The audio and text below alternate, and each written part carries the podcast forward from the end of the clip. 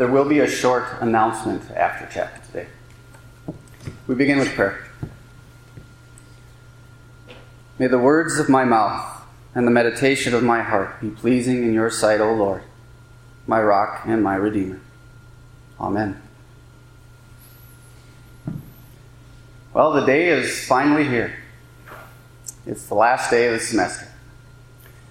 Tonight we will perform our Christmas concert in front of family and friends. And soon after that, we'll be driving or maybe flying home uh, for some much needed family time, rest, and probably a midwinter's nap. As far as the church year goes, as of late, we have been focused on the Advent season, preparing once again to celebrate our Savior's birth, which will be upon us in just eight short days. So far this week, we've listened to homilies on the Gospel of John. And we've heard those familiar words recorded in the Christmas story in Luke chapter 2. And once again, they, they continue to bring us glad tidings of great joy.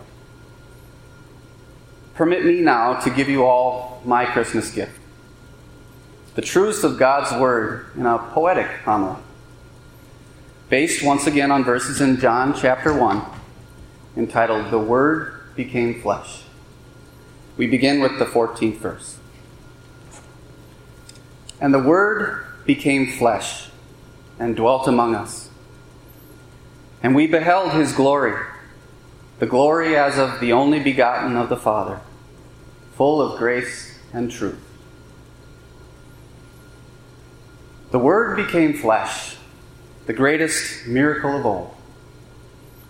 Unbeknownst to Caesar, Yet to shepherds, the good news was foretold. He dwelt among us, our brother and our friend, becoming our Savior, that no fear might we have in the end. Like us in every way, with our flesh and our blood, he had tears, he had spit, and with it made mud. To a blind man from birth, he gave him true sight. Unlike us, he has omnipotent power and ultimate might. We beheld his glory majestically on the mountain displayed, and the word of the prophets more certain were made. The only begotten of the Father, God's own Son, full of grace and truth, God blessed us, everyone in the beginning was the Word, and the Word was with God. Jesus, the Good Shepherd, with staff and with rod. Verse 15.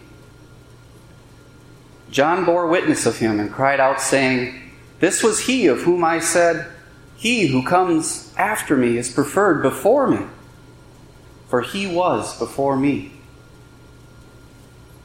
Of him John bore witness confessed the Savior indeed, the promised Messiah of David's royal seed. He who comes before me is preferred, to be sure. He who was before me is the ultimate cure. The people walking in darkness have seen a great light. The Word became flesh on that first Christmas night. In the city of David, in small Bethlehem, angels sang to the shepherds, not the kings, just them. The glory of the Lord made them greatly afraid. But behold, glad tidings, do not fear, they bade. Born tonight a Savior, Christ Jesus the Lord, a babe wrapped in cloths. To miss him, you cannot afford.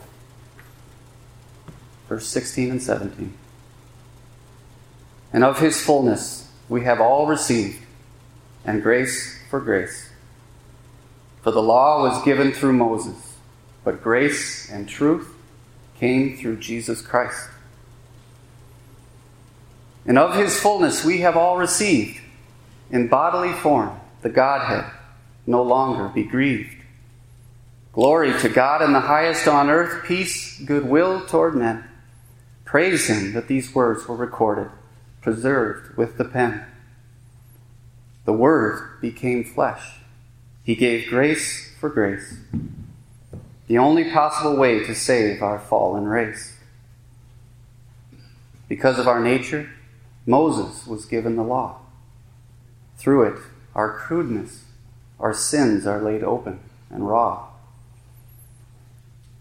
We are vulgar, we are vile, with evil are laced, in darkness, in death, in slavery encased.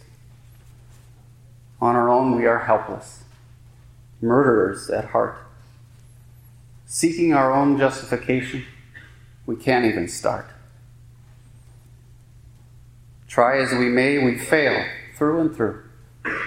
Instead of the good, more evil we do.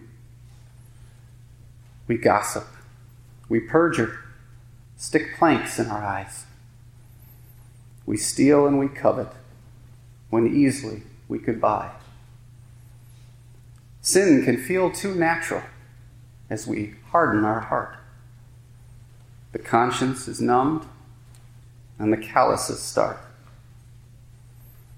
Fallen we are, without hope on our own. But the Word became flesh, and the world's sin did atone. Grace and truth came through Jesus, God's Son. Over sin, death, and hell, the victory he won. The Word was obedient because the Word was God. Christ at his baptism, given an approving nod. I love you, my Son, did the Father proclaim. Glory and dominion and power shall be given to no other name. Like a lamb to the slaughter, willing he went without gold or silver. It was his blood that he spent. Tortured and mocked, with a crown on his head, beaten and bruised, he endured it all in our stead. The Word became flesh because there was no other way. He had to suffer and bleed and die on that day. God died on Good Friday because God became man. He descended to hell, announced victory, because that was his plan. But death could not hold him, because this man is Yahweh the Lord. And beyond our reasoning, his almighty power was restored. In three days he rose, opened the tomb, and walked free, declaring the victory he earned for you and for me. Verse 18 No one has seen God at any time. The only begotten Son, who is in the bosom of the Father, he has declared him. No one has seen God, yet at Christmas we do. The only begotten Son, Jesus, the Word, he gives us a view. The ultimate prophet, our priest, our king on this earth, our path to righteousness began with the miraculous virgin birth. He declared him to us and reveals the Father's love. Our Savior is both with us and ruling from above.